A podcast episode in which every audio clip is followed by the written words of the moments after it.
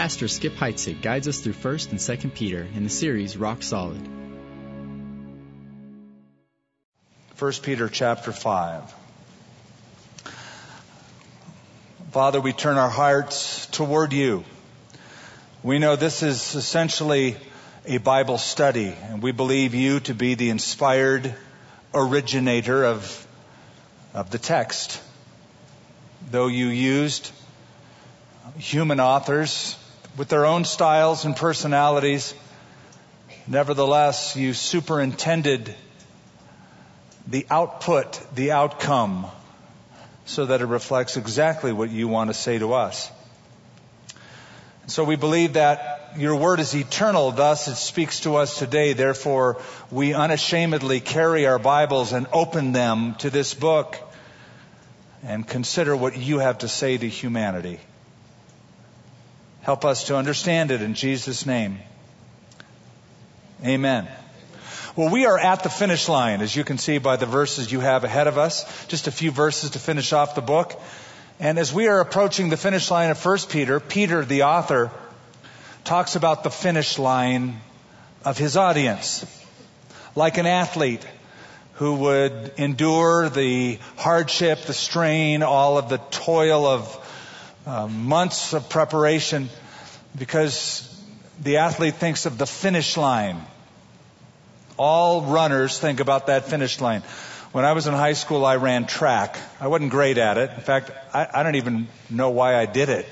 They just said, you have the build for it. So I did a little bit of training, and I ran some races. And I got to tell you, I couldn't wait to cross the finish line, simply to get it over with, really. But good athletes think about winning the race. As one of our sprinters, track and field, Maurice Green, wrote, when the gun fires, you must concentrate for every second on the way to that finish line. You should know exactly how long it will take you and to think about every step of the race that you are about to run. All of the pain, all of the preparation for that moment to finish. But it's more than just finishing up. It's about finishing well. To run the race so that when you're done, you look back and go, you know what? I gave it all that I could give it. I have no regrets. And so can I challenge all of us today as we bring this book to a close that you would live your life like an athlete, that you would run your race so that at the end of your life you have made the kind of choices that lead to looking back with no regrets. In 1986... in the New York Marathon, there were about 20,000 runners. That sounds like a lot, but there's about 50,000 nowadays in the New York Marathon. 20,000 runners ran the New York Marathon. In that year, what was most important wasn't the one who came in first place, but the guy who came in last. His name was Bob Wieland. He came in at 19,413th. Dead last in the race. Want to know what his time was to run the New York Marathon? 4 days, 2 hours, 47 minutes, 17 seconds. You say, why was that special? Because he had no legs. His legs had been blown off in Vietnam 17 years before. He had a 25-pound leather saddle strapped to his torso. He had pads on his knuckles, and he would lunge his arms forward, and he ran that way at an average speed of 1 mile per hour. But he finished. He finished the race. And as Peter comes to his finish line and he raises up the eyes of his readers to consider their finish line, this is what he says. Verse 10, but may the God of all grace, who called us to his eternal glory by Christ Jesus, after you have suffered a while, perfect, establish, strengthen, and settle you. To him be the glory and the dominion forever and ever. Amen. By Silvanus, our faithful brother, as I consider him, I have written to you briefly. I know some of you are going, briefly? We've been in it all year. That's me, not him. exhorting and testifying that this is the true grace of God in which you stand. She who is in Babylon, elect together with you, greets you. And so does Mark, my son. Greet one another with a kiss of love. Peace to you all who are in Christ Jesus. Amen. As Peter closes his letter, he sums up what we have spent months looking at. He sums up in kernel nugget form all of the great truths that he has talked about. He calls it, this is the true grace of God. I've told you about God's saving grace, His sanctifying grace, grace to keep you secure till you get to heaven, grace to endure pain and hardship and trial. And that's verse 10 and 11. That's just sort of a summary statement. Then, in verse 12, 13, and 14 is his own personal note. It is here where I believe Peter picks up the pen and finishes the letter. Up till now, like in most ancient letters, he has dictated what he wanted to say to a guy named Silvanus. His name is mentioned. That's the formal name of Silas. We know about Silas. He was one of Paul's companions. And so Peter is dictating the letter to this scribe, a secretary, formerly called an amanuensis. And then at the end, he picks up the pen and he writes the last three lines. There are six things I want to show you, six things you and I need to know as we approach the finish line. I was reading this week about a Kenyan runner, and it's one of the most amazing things.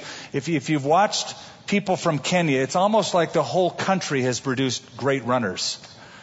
And at one of the Olympics, someone asked one of these Kenyan long-distance runners, he goes, why is it that your country has produced so many great athletes? And he smiled and he said, I think it must be the road signs. They say, beware of lions. And we have seen that in our book, have we not? Where Peter says, your adversary, the devil, roams around like a roaring lion. That'll keep you going. But there's more than that. And so allow me to unpack verse 10 and verse 11 and give you six things you and I, as Christian athletes on this track of life, need to know. To make it to the finish line, number one, you need to know God's character. Please notice verse 10. But may the God of all grace. Stop right there. One of the great titles of God is this. Paul called him the God of all comfort. Peter calls him the God of all grace. That's how God introduces himself to Moses back in Exodus 34. He says, I am the Lord God, merciful and gracious. Please note that Peter did not refer to God as the God of all fairness or the God of all justice, though he absolutely is that. But Peter did not refer to him as that, nor did he call him the God of all truth, the God of all correctness, though he is certainly that. The one thing he wanted to leave his audience with is that the character of their God, he is the God of all grace. How many of you know people who have forgotten that he's the God of all grace? I run into Christians all the time. I know they're Christians because they've received Christ, but I know they have forgotten that he's a God of grace. It's just difficult to be around their judgmental attitudes. He's the God of all grace. David in Psalm 86 said, You, O Lord, are a God full of compassion and gracious. Now that's a great word, but when we come to the New Testament, that word takes on a whole new complexion. Because it's the very covenant that we relate to God with. It's a covenant of unmerited favor, grace. John chapter 1, the law came by Moses, but grace and truth came through Jesus Christ. So, under the law, God demands righteousness from man. Under grace, God gives righteousness to man. Under the law, righteousness is based on our good works. Under grace, it's based on His good work, His finished work on the cross. Under the law, it only takes one sin to make you a sinner. Under grace, it only takes one Savior to fix it all. So to put it in its simple form, grace is how God deals with you. It's not based on what you deserve. It's based on what Jesus did. Or even more simply, take the word grace, G-R-A-C-E, and make it an acronym. I know you've heard this. Grace is God's riches at Christ's expense. God can deal with you and I based on what Jesus did, so He can treat you differently. 2 Corinthians 5:21. God made Him, Jesus, who knew no sin, to be sin for us, that we might become the righteousness of God in Him. In other words, God treated Jesus Christ like you deserve to be treated, so He can treat you like Jesus deserves to be treated. That's the covenant of grace. You need to know God's grace to make it to the finish line. You're saved by it. You're secured by it. And we sing about it every time we sing the song, Amazing Grace. Remember that stanza? 'Twas grace that brought me safe thus far, and grace will lead me home. So no matter what you're experiencing today in your life, God isn't looking at you like this. That's not grace. I know some people may be, but not your God. He's a God of grace. That's His character. The second thing you need to know is His calling, God's calling. May the God of all grace, who called us to His eternal glory. Let's stop right there. This tells me that God's purpose for my life goes beyond grace-filled life, and it includes eternal life, the glories of heaven. Do you remember that the Lord Jesus Christ prayed that private prayer to His Father in John 17? And He said, Father, I want all those that You have given Me to be with Me where I am, that they may see My glory. Remember that? The Father will answer that prayer one day and take you with Jesus to His glory. Now, this second truth in this verse is based on the first truth in this verse. Because God covers us in His grace, He can call you to His glory. The second is based on the first. Why is this important? What this does to His audience, and hopefully to you and I, is it raises our horizon. It lets us see beyond the pain of the race, beyond the pain of this life, to something that is beyond this life. Paul said it this way in 1 Corinthians 15. If in this life only we have hope in Christ, we are of all men most pitiable. Life can hurt. It can hurt a lot, but beyond the hurt, there is heaven. And honestly, we often forget this. We often forget this. Until we're reminded of it, we forget it. I was having a conversation with a buddy of mine about a year and a half ago. And he was a pastor, and we were talking about heaven. Now, just a disclaimer. Pastors aren't always doing this. They're not always talking about heaven when they're with each other. It's not like that. So sometimes, we'll talk about motorcycles. But we were talking about heaven this day. Actually, heaven and motorcycles may have a lot in common, but that's another story. Anyway, we're talking about heaven, and I think we were talking about the millennial kingdom of Christ, and then the eternal state, and all the different aspects. And my friend paused in the middle of this conversation, and he looked at me and he said, we're going to see that. It's as if here we are, we've studied it, we've taught it, we know it, but it dawned on us suddenly, this is real. We're actually going to experience all of these things. That does something to you when you live that way.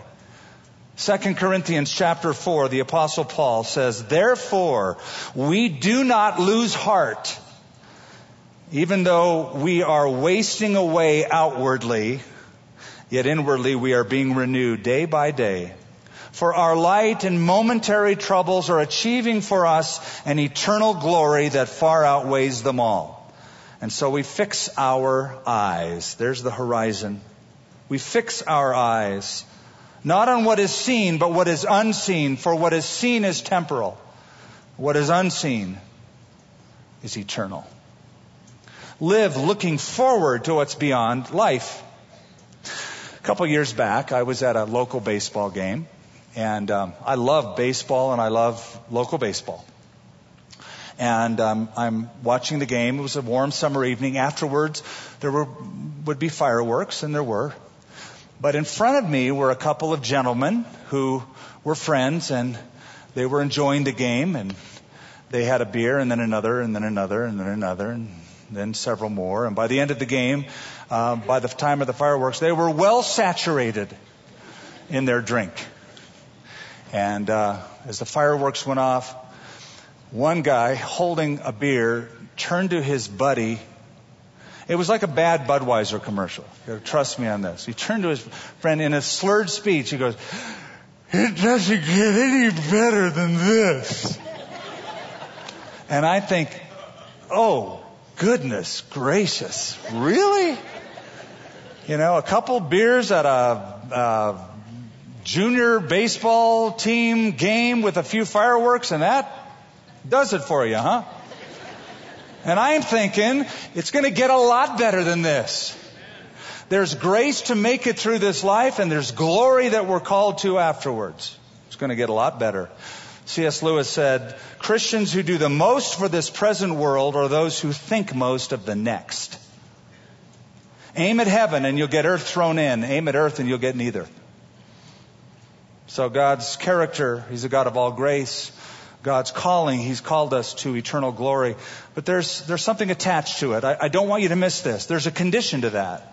God's condition. It says, by Christ Jesus. May the God of all grace, who called us to His eternal glory by Christ Jesus. Let's tell you what this tells me. You will not automatically enjoy God's grace in life and automatically enjoy God's glory in heaven. They only come by Christ Jesus. So the first two now are dependent upon the third. The grace and the glory depend upon, do you know Christ Jesus? Are you having a relationship with God through His Son? It's not automatic. You don't enjoy these things just because you're alive.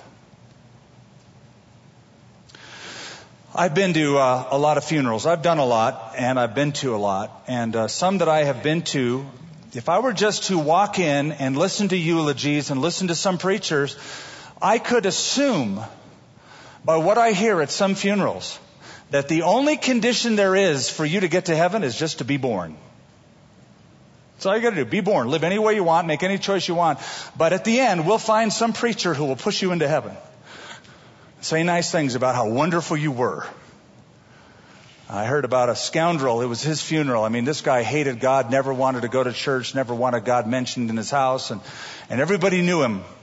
When he died, he had a funeral. And some preacher who didn't know him gave the eulogy and gave the sermon and talked about how wonderful he was and went on for like 10 minutes of praise and accolades. And everybody in the audience is looking like, what? And finally, the wife of the poor deceased man nudges her son and said, go up there and look in that casket and make sure that's your dad. She thought, I may be at the wrong place. Listen, you don't get to heaven by just being born. You get to heaven by being born again. And Jesus said, I am the way, the truth, and the life. No one comes to the Father except through me. Heaven is exclusive.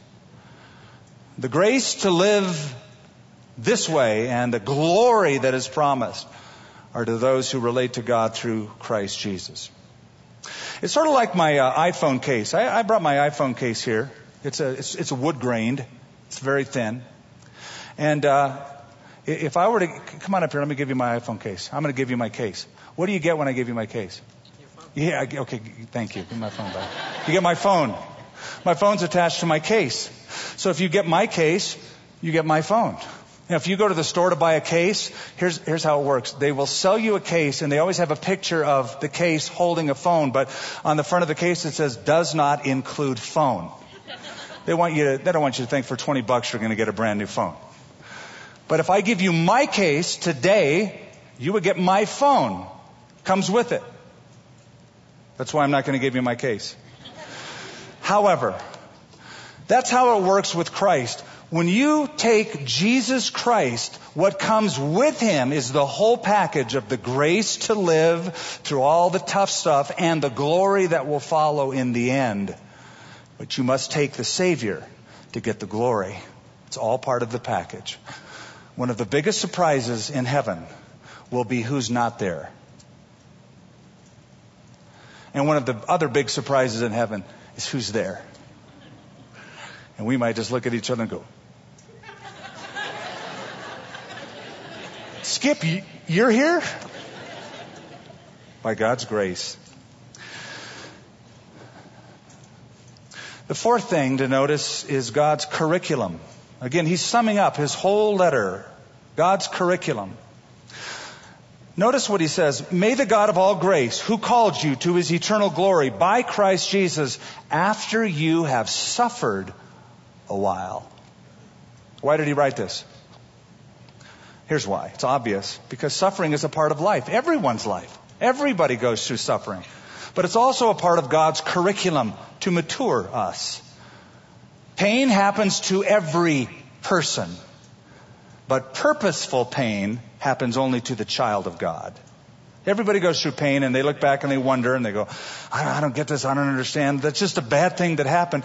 But not for a believer. A believer knows the truth of Romans 8:28, that all things work together for good to those who are called to God by God according to his purpose. Everything works together. Purposeful pain is what children of God get.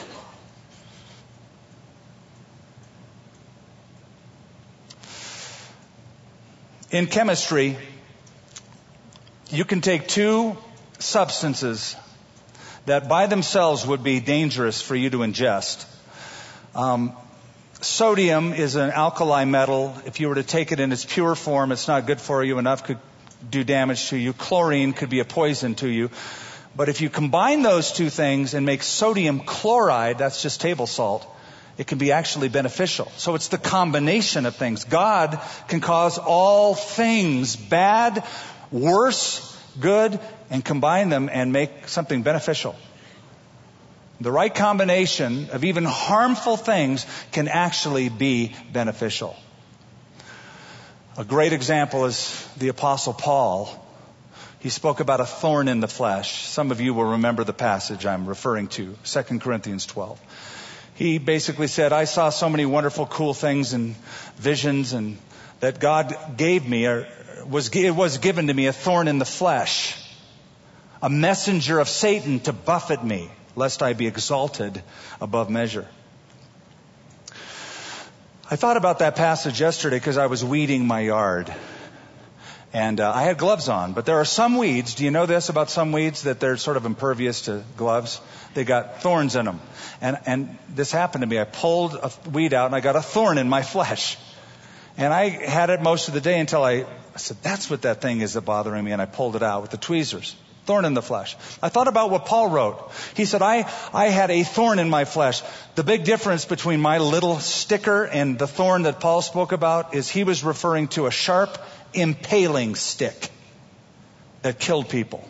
A stake in the flesh. And most scholars believe he was referring to an eye disease that he lived with for years until the Lord took him home to glory. But the way he described it is what is most noteworthy. Listen to what he says. Because of the revelations I saw, there was given unto me a thorn in the flesh. And the word, the way it's written, was given to me, is an aorist passive indicative, which simply implies God gave it to me. It was God that gave me this thorn in the flesh. So listen to how this sounds. It sounds a little weird. Therefore, God gave me a thorn in the flesh, a messenger of Satan to buffet me. Buffet means punch. It's as if Paul is saying, so that I wouldn't get so prideful, God the Father, my God who loves me, allowed one of Satan's own demons to beat me up a little bit. And I prayed 3 times to be delivered from this, and God finally said, my grace is all you need. And therefore, Paul said, I rejoice in my affliction and I embrace it. That's quite a statement. Why would God allow a choice servant like Paul to go through pain like that? Here's the earth-shattering truth. It was good for him. was good for him. It was helpful. It was beneficial. David said, it was good that I was afflicted. It was beneficial. Satan wanted to destroy him. God used it to develop him.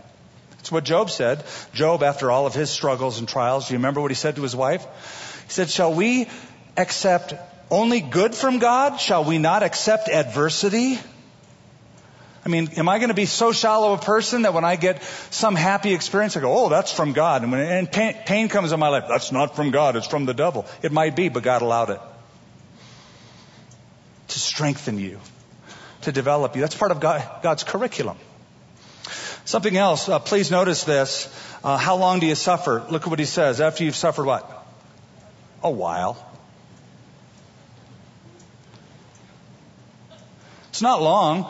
It's a deliberate comparison to the word he used previously, eternal. Please notice he's called us to his eternal glory. Until then, we suffer a while. You get it?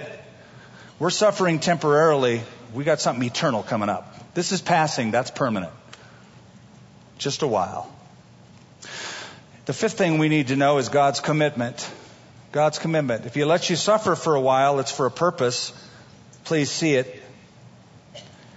After you have suffered a while, perfect, establish, strengthen, and settle you. That's God's intention. If you are suffering today, that's what he's after. He wants to perfect, establish, strengthen, and settle you. I'm not going to go through all those four words. They're really synonyms. He's stacking up the verbiage to make a point. And the point is, God really does use suffering to bring a real benefit.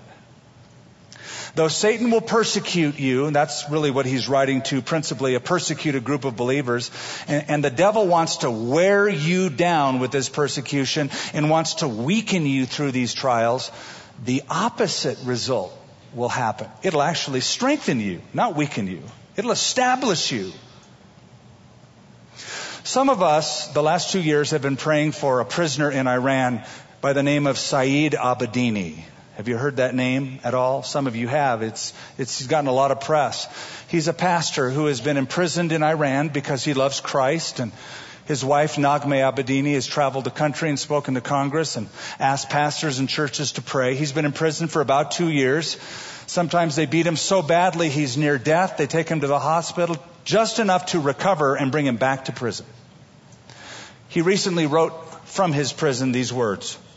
The Word of God says that when we're persecuted for our faith, we're to count it all joy.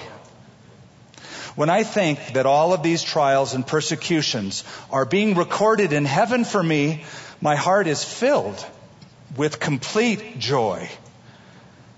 I always wanted God to make me a godly man. I did not realize that in order to become a godly man, I needed to become like steel under pressure.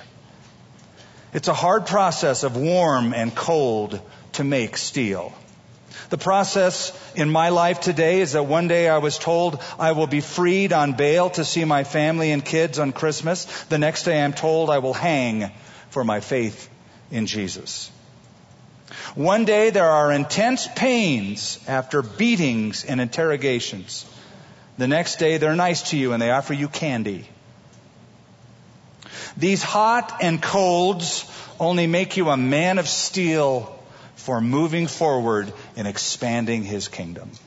I read that and I thought, shame on me for even complaining about a sticker in my finger, or that somebody's going too slow on Osuna when I'm trying to pull out, or you didn't do my hamburger right, or whatever. God allows the sufferings and superintends these things in our life to perfect, establish, strengthen, and settle you. There's one final thing as we come to the finish line, and that is God's compensation. You might ask, what does God get out of all of this? What does God get out of giving us grace to live and calling us to glory and giving us through Jesus Christ the benefits and the refinement even through our own experiences? What does he get out of this? Glory. I want to show it to you, verse 11. To him be the glory and the dominion forever and ever. Amen. Now, this is called a benediction. This is called a blessing. He's blessing the Lord. It's if I'm picturing Peter writing this, he's dictating to Silas before he picks up the pen, and he's thinking about what he just said about God's plan, and he pauses and he goes, oh, praise God. Write that down. To him be the glory and dominion forever and ever, amen. But though that is that outburst of praise, there's a principle behind it. And that is, when this life is all over, and the trials that shape your life are all over, and the sufferings that bring refinement is all over, and death is all over, and you're in glory, we're all going to be looking back, and we're going to be saying that everything that God did and everything that God allowed was perfectly justified. We're going to say, glory to you, Lord. Now I get the big picture, the whole picture. There's not going to be any of this. Well, God, there was a time in my life I want to talk to you about. Have you ever heard people say that? When I see God, there's a one episode of my life. He has some splaining to do. Are you nuts? You're going to see God and fall on your face. And you'll get it. In an instant, you'll get it. And you'll go, God, there's something I want. Oh, never mind. Praise you, Lord. Everything you did was perfect and right and just. To you be the glory forever. Amen. There's a man who drove all night, and in the morning, after driving all night, he wasn't really that close to his destination, so he decided he'd pull off the road and get a couple hours sleep. He came to a town, and he found a little quiet park in the town and parked his car right there on the main thoroughfare. What he didn't know is that happened to be the day of that town's annual race. And so he fell asleep in his car, and a few minutes later, he heard a... It was on his window, and he rolled down the window, and it was a jogger jogging in place going, hey, what time is it? He said, it's 8:15. Okay, thanks. And he ran. Closed the window, fell asleep again. A few minutes later, it was another jogger asking for the time. He said, it's 8:25. And then he sees there's a bunch of runners coming down this road. So he wrote out a little sign, and he placed it on his car that said, I do not know the time. He went back to sleep a few minutes later, and there was a jogger saying, Sir, it's 8:45 a.m.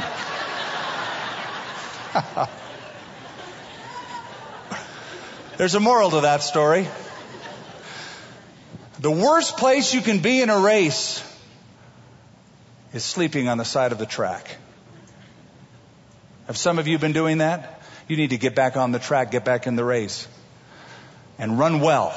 Not just finish up, but do that. Finish up. Finish well. Make the kind of choices today that you'll never have to look back and say, oh, I regret that. And you start here. You start now. If you need a do-over, that's where you begin.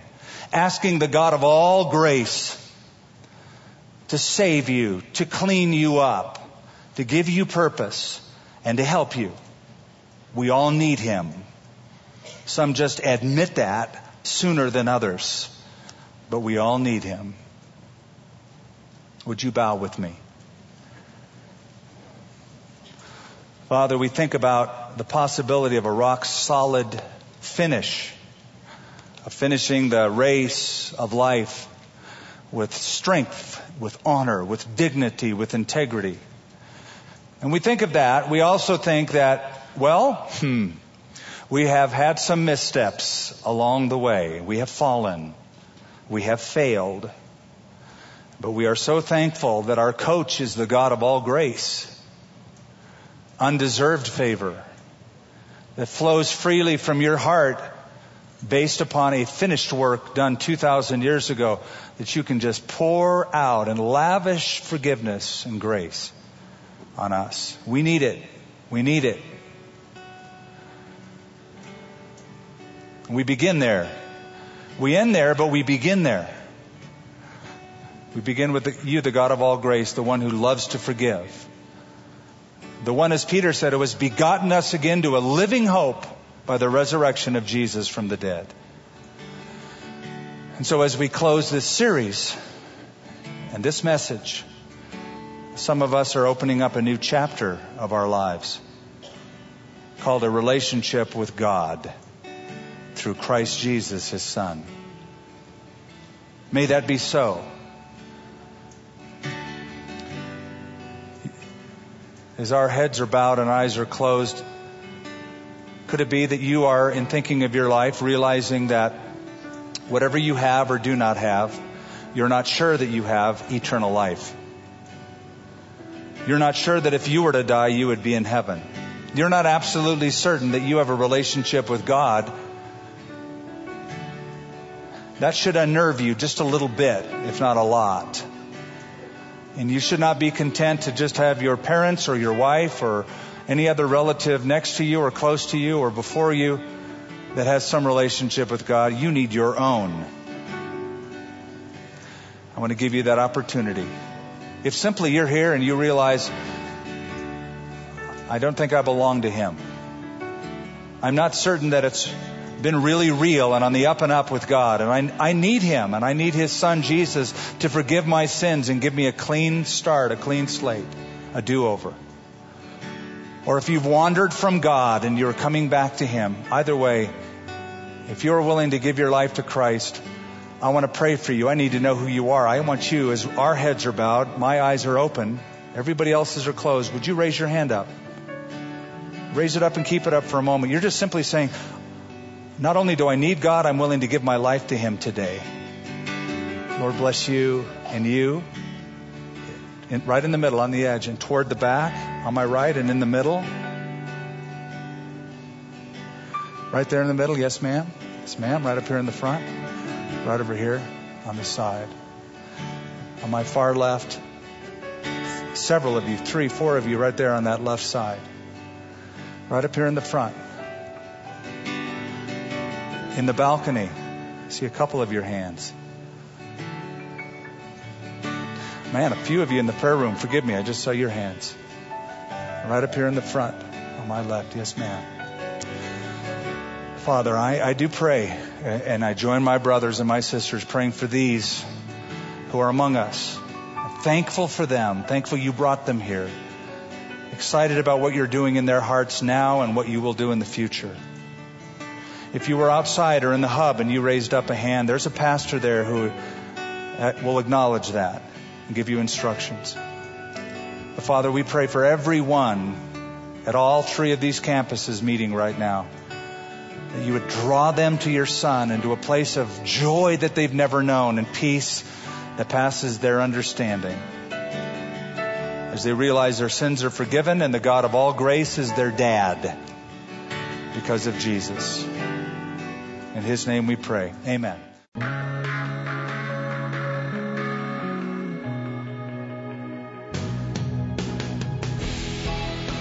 For more resources from Calvary Albuquerque and Skip Heitzig, visit calvaryabq.org.